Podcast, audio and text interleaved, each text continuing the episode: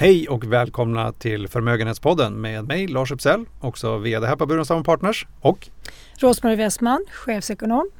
Det är lite senare i månaden än vad vi brukar träffas du och jag, Rosmarie, och prata i podden. Det är den 20 oktober idag och vi är förmiddag här och vi sitter på Grev Turegatan 30 i en studio. Vad kommer vi komma in på idag? Vi kommer komma in på läget i världsekonomin. Och vi kommenterar att det är en väldigt dopad ekonomi vi har nu. Svårt att se var styrkan ligger exakt. Och vi kommer ju förstås komma in på amerikanska valet. Och avslutningsvis har du lovat att kommentera lite grann kring aktiemarknadens värdering och lite grann vad vi kan blicka framåt och vad som ligger i värderingarna idag. Men vi avslutar där. Men vi börjar med att blicka ut lite grann och titta på olika regioner i världen. Det ser lite olika ut. Kina kom med lite siffror igår bland annat. Mm. Kina har en helt annan situation och vi vet inte exakt om man kan lita på siffrorna, men det är i alla fall de siffrorna som publiceras.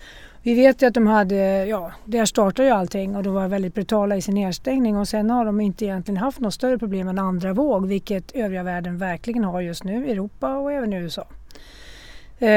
Så för de 9 första månaderna så har de en positiv ekonomisk tillväxt här i Kina som är plus 0,7, och prognosen från IMF är att de ska nå plus 2%.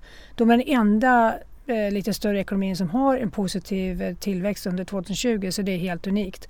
Och om vi tittar på vad det kan innebära för det närmsta året, om man inkluderar 20 och 21, så vid början av det här året så var alltså USA 50% större ekonomi och de känner sig lite jagade. Efter 2 år nu, efter 2021, vid slutet av nästa år så kommer USA vara 33% större. Så här gör Kina ett ordentligt intag alltså på det första gången. Relativt intag mot USA alltså. Mm. Du nämnde att, i inledningen här, att ekonomierna är dopade. Vad menar du? Ska du utveckla lite mer? Vi har ju väldigt mycket stimulanspaket och det riktar sig på olika sätt. Det är permitteringsstöd och i USA har det ju varit direkta checkar hem till hushållen och sådär. Och de har ju i mycket utsträckning så har ju det faktiskt spenderats, alltså det har konsumerats och vi är tillbaka. Så att hela den här djupa svackan under kvartal 2 blev egentligen lite mindre allvarlig än vad många hade trott. Så därför har IMFs prognoser som kom förra veckan då, de har lyfts lite grann för 2020, men samtidigt har de dämpats för 2021, för man tycker att det här tar längre tid, och det har vi själva varit inne på ett tag, så det är i linje med vad vi själva tänker och tror. Men det här med stimulanserna då, de kommer ju trappas av och vi vet inte riktigt hur den här styrkan i ekonomin ser ut. Vad vi vet är ju att tjänstesektorn går extremt dåligt och vi vet att konsumtionen nu inriktas på varor istället för tjänster, så vi har en viss, jag ska inte säga överkonsumtion, men det är i alla fall vad vi riktar vår konsumtion just nu är mot varor, och det gynnar ju industriföretagen. Och där är ju Sverige starka, så det är en av de fördelar vi har nu. Och de här stimulanserna kanske, och det blir dopat då kommer inte de här strukturella förändringarna. Men du menar på att de kommer komma här nu i större omfattning allt eftersom tiden går och stimulanserna försvinner? Det beror lite grann på hur man gör. Tyskland har jag fått uppfattningen att de förlänger sina korttidspermitteringar ganska länge, även då under hela nästa år. I Sverige har Magdalena Andersson sagt, finansministern, att de inte ska förlängas. Så i Sverige kan ett företag som längst få det här stödet i 9 månader, och det börjar bli 9 månader för många företag nu. Så jag förväntar mig att det kommer en hel del uppsägningar som en följd av det. För företagen har inte längre råd att hålla då sina anställda, utan de är tvungna att göra uppsägningar för att anpassa sin kostnadskostym då till det läge som finns. Och det är klart, det här skiljer lite olika för olika branscher, men det finns en omställning att göra här nu, och det går inte kanske att satsa på att alla jobb ska räddas, utan här måste det till lite förändringar helt enkelt i vilka bolag som överlever och inte. Så det kan göra lite ont, men omställningen är viktig på sikt? Ja, jag tror det. Det vore fel att rädda alla bolag inom tjänstesektorn, för det är för lång tid. Vi kan prata om, det är inte 3 månader, det är inte 6, det kanske är 1, det kanske är 2 år. Det är för lång tid. Och vi kanske ska ha ekonomin ska se lite annorlunda ut helt enkelt på sikt. Och då är det viktigt att inte vi bevarar en struktur som inte är konkurrenskraftig framåt helt enkelt. Är det några speciella delar av tjänstesektorn som du tänker på? Tjänstesektorn är ju rätt stor menar jag. Ja, jag tänker mycket på besök, besöksnäringen och det som har väldigt svårt att komma tillbaka, och vi vet ju att tjänsteresandet har ju inte kommit igång, och där är det väl en del frågetecken. Alltså vaccinet kan göra skillnad, och testerna också. Flygplatsen då introducerar här nu sådana här snabbtester, så att man vet, då kanske det kommer igång lite grann. För många företag flaggar ju också för att de måste börja träffa sina kunder. Att det inte är hållbart, att det inte resa. Vi lämnar den delen och går till det amerikanska valet. Mm. Du menar att det här, ur ett ekonomiskt perspektiv, så är det amerikanska valet ett val mellan två olika ekonomiska förhållningssätt när det gäller återhämtningen. Kan du utveckla lite grann hur du tänker? Mm. Jag tror att republikanerna förlitar sig väldigt mycket mer på att ekonomin, alltså marknadskrafterna, tar hand om den här omställningen bäst. Och att man inte ska stimulera så mycket framåt. Och, så det är en grundprincip. Nu omfattar inte kanske alla republikaner den här, men den traditionella synen är på detta sättet. Så att jag tycker man ska komma ihåg det nu när vi ser mer och mer förväntningar på att Biden kommer vinna. Aktiemarknaden har intalat sig själva här att det är en ganska bra lösning, för det blir väldigt mycket stimulanser, och det gillar ju då i aktiemarknaden, för det kommer gynna företagen. Men om vi går tillbaka till hur det var vid förra skiftet, maktskiftet i USA. Det var ju då 2008.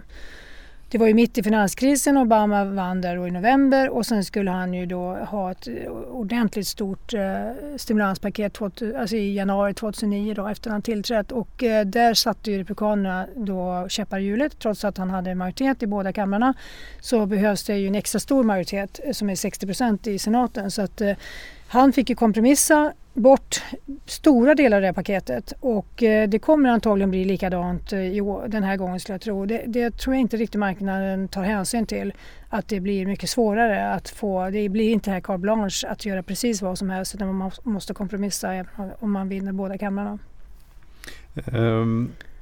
Vi har varit inne på ett annat tema i USA, du och jag har pratat med, vi har inte pratat om det i podden, men just de här techbolagen riskerar ju att splittras upp, de börjar bli så stora, gigantiskt stora.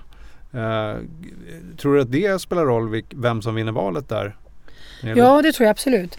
Alltså, ska man tolka vad Trump själv tycker i alla fall i den här frågan, så vill han ju snarare avreglera ännu mer. För att de har nu tagit sig friheten då att blockera vissa av hans annonser och så. Kampanjannonser, Twitter bland annat, och Facebook har väl gjort en del också, och det vill han, den möjligheten vill han ta bort. Så att han är inte alls inne på den här linjen, och jag skulle säga så här att Trump, även om det har varit ganska rådigt här nu många år, eller under åren vi har haft med honom som president, så skulle jag ändå säga att han, trots all osäkerhet, så klart att det har varit väldigt näringslivsvänligt för företagen i USA. Vi ser ju det här sista turerna kring TikTok och de kinesiska techbolagen då, hur de blockeras. Man har ju fått lite grann känslan av att the winner takes it all, och att det är väldigt fördelaktigt då för alla företag som befinner sig i USA, att här ligger som röda mattan och de kan göra vad de vill. Men man ska ju kanske också komma ihåg att Kina ligger väldigt lågt nu inför det här presidentvalet, och de kan komma med ganska många motdrag efter valet. Så Kina kommer inte vara så lätthanterliga som de framstår just nu, tror jag. Så det finns många saker där som kan förändras. Men demokraterna, om vi ser en Biden-seger då, så tror jag definitivt de vill bryta upp de här företagen. Och det kommer vara bra för Europa. För då får vi mer möjlighet att skapa våra egna techbolag som motvikt till de amerikanska. Så jag tror att huvudtaget en demokratisk vinst är bra för Europa. Det blir mer förutsägbarhet. Vi har en allianspartner i USA som vi kan jobba med i alla möjliga sammanhang. Det kommer bli lite lättare. Du nämnde att kineserna här tar lite lugnt nu och verkar lite passiva. Varför är de det nu då? Ja, de vill inte röra till mer än nödvändigt, tror jag. För att det är ju så här att utspelen som kommer nu är tillräckligt irrationella som det är. Så att om de... Ja, vad säger man? Inte retar en björn som sover, för det är ingen björn som sover, utan det kan nog bli 10 resor värre. Jag tror att de är rädda helt enkelt för att det ska bli än värre, utan de vill ju avvakta. Hela världen sitter ju och avvaktar nu vad som händer, så det finns ju inga utspel åt något håll. Alla försöker vara väldigt neutrala. Förstås, man vill inte blanda sig i den inre politiska angelägenheten för USA, så att det gäller nog för de flesta aktörer just nu, tror jag. Man ligger lågt.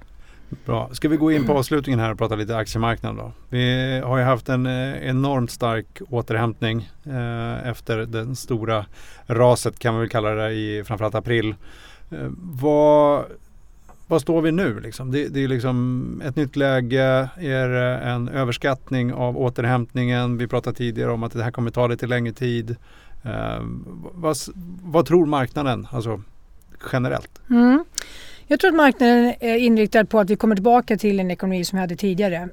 Och det har vi väl själva också varit inne på om man tänker på hur vi agerade då i våras när vi tog vår övervikt. Nu är vi neutrala sedan i augusti och det är just för att den här osäkerheten har ökat och att det blir de här effekterna av corona blir helt enkelt mer långvariga.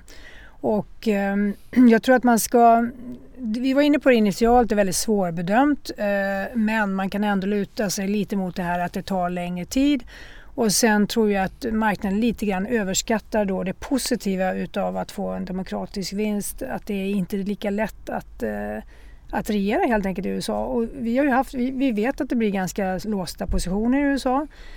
Deras system där de har parlamentsval kan man ju kalla det för det är val vartannat år. Det är alldeles för kort cykel. Det finns inga andra länder som ägnar sig åt den typen av val vartannat år. Man har delstatsval har man ju i många länder. Men man har ju inte direkta parlamentsval. Man byter hela representanthuset vartannat år och man byter en tredjedel av senaten vartannat år. Så man får väldigt korta valcykler i USA. Så den här väldigt... Ja, den här konstitutionen som är gammal i USA, det är man ju väldigt stolt över.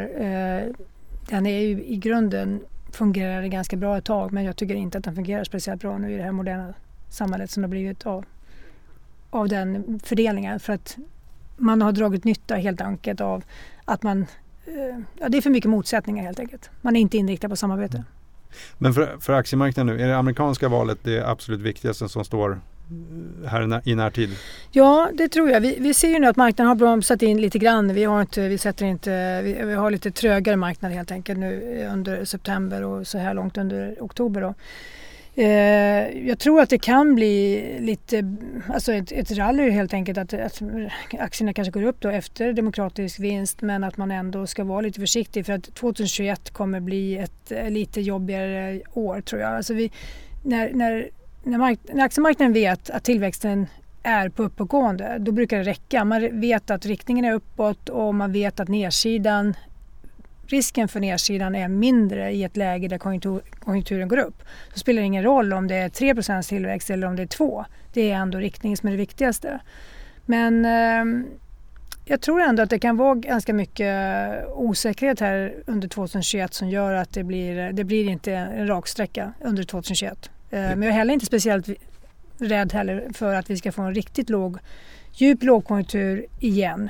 För det har vi ju räddat oss ifrån genom de låga räntorna och den viljan till stimulans som ändå finns då. Men kan man sammanfatta det här med att det blir en positiv trend i tillväxten nästa år? Vi vet inte nivån på det, men att det kan bli lite en stökig resa. Ja, det kan bli en stökig resa och man kanske inte får tillbaka den tillväxten som man är inriktad på heller då i USA. Vi växlar ner. Alltså, vi har ju låtsats som att vi har siktet inställt på 3% tillväxt i USA och det har vi inte nått. Och nu tror jag återigen att många är inriktade på att men vi ska tillbaka till det normala läget i USA. Men det normala läget har försvunnit för länge sedan. Det är snarare 2% än 3% i USA och det kommer bekräftas tror jag här de närmaste åren. Det får bli slutorden för idag. Tack till er lyssnare för att ni har lyssnat och på återhörande längre fram.